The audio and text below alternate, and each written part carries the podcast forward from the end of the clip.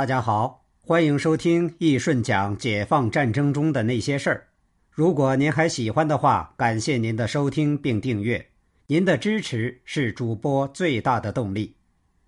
接着上一集，我们继续讲，如果将旧政权已经崩溃、解放军尚未进城的时期称为真空时期的话，长沙市的真空期长达5天。长沙人民治安指挥部将市内划分为东南西北中5个布防区，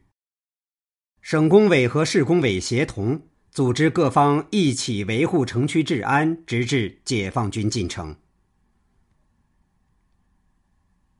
8月4日发布起义通电，这个时间是随机选定的吗？当然不是，这与中央军委81电报有关。据中国共产党湖南历史记载，由于白崇禧几十万大军占据湖南，城前陈明仁起义阻力很大，中央军委要求四野部队应做2种准备，双方代表可时谈时止，保持接触，但也不能无期限地拖下去。8月1日，中央军委在给林彪、邓子恢并肖劲光、王守道的电报中指出，必须在期限满后占据长沙、湘潭、益阳、宁乡、湘乡等5县。当白崇禧部撤出长沙后，这个湖南和平起义最大的障碍被扫除。城前陈明仁选择解放军占据长沙县最后期限的前一天通电起义，也就顺理成章了。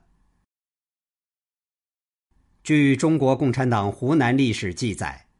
，1949年8月3日，陈明仁的老师、中共中央和四野派来参加和平解决湖南问题的李明浩、刘梦溪致电四野领导说，城前陈明仁即将宣布起义，按照常例必须先做和平谈判，订立和平条文，然后行动，双方一致。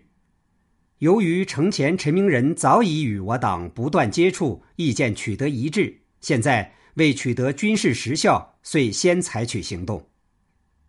当晚，程潜致电毛泽东、朱德及林彪和本省各军政机关，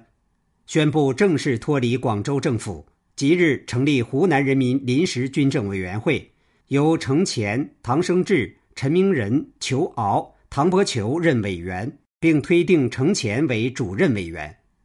同日，由军政委员会推定陈明仁任湖南省政府临时主席。8月4日，长沙各大报发表了程潜、陈明仁领衔、唐兴、李默庵、江和营等37名国民党将领联名的起义通电。程潜、陈明仁同时还发表了告湖南民众书、告将士书和告全省各级官员及所属军师官兵及全省人民等文告，以昭示起义宗旨，争取社会各界支持。8月5日，毛泽东、朱德联名电复程潜、陈明仁，由宋云，也就是程潜先生领导的中国国民党湖南人民临时军政委员会均属必要，可及执行。由于没有签订和平协定，起义方无法按协定行动，只能按之前的口头约定临时推定。中共中央和毛泽东主席也从实际情况出发，接受推定。双方颇有默契地共同谱写了一首《湖南和平解放进行曲》。毛泽东主席在上述电文中以4言短诗作结：大义昭著，渤海同亲，南望湘云，谨致祝贺。可见其海纳百川的胸襟。解放战争时期解放的北平、天津和绥远3种方式，是毛泽东主席在1949年3月召开的中共7届2中全会上总结出来的。当时长沙还没解放。8月5日晚，中国人民解放军第4野战军第46军138师浩浩荡荡地开进了长沙城，创造了先起义后补签条约的和平解放长沙方式。从此以后，湖南省国民党党政军警县特人员13万人息兵休战，跟随程潜、陈明仁起义。1949年8月3日，程潜在致电毛泽东、朱德的电文中还说，决定第一兵团改组为中国国民党人民解放军第一兵团，推定陈明仁兼司令官。毛泽东、朱德联名垫付，即子良，也就是陈明仁将军的中国国民党人民解放军第一兵团司令部两项临时机构均属必要，可即施行。这是我军建军史上唯一一支兼具国民党和共产党双重番号的兵团级部队。不久，起义部队开赴浏阳，根据毛泽东主席给他们补充一批人枪的指示，第四野战军从12兵团和河南军区抽调干部和12个连队，总计17731人补入。第一兵团改编为中国人民解放军第21兵团。陈明仁任司令员，唐天骥任政委，下辖2个军，全兵团共有42522人，列入第四野战军序列。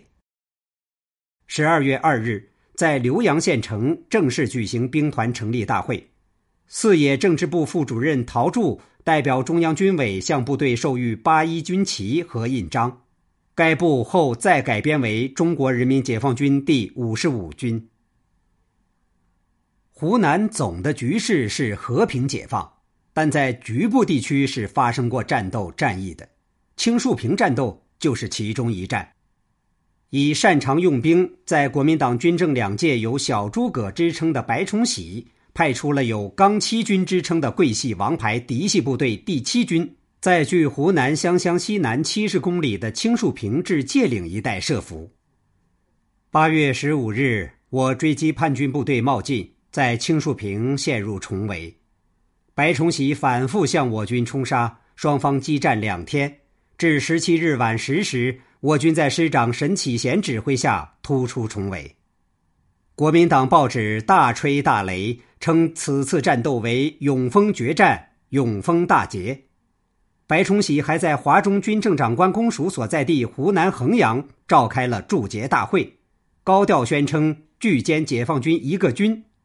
说是自徐蚌会战以来国军取得的最伟大的胜利。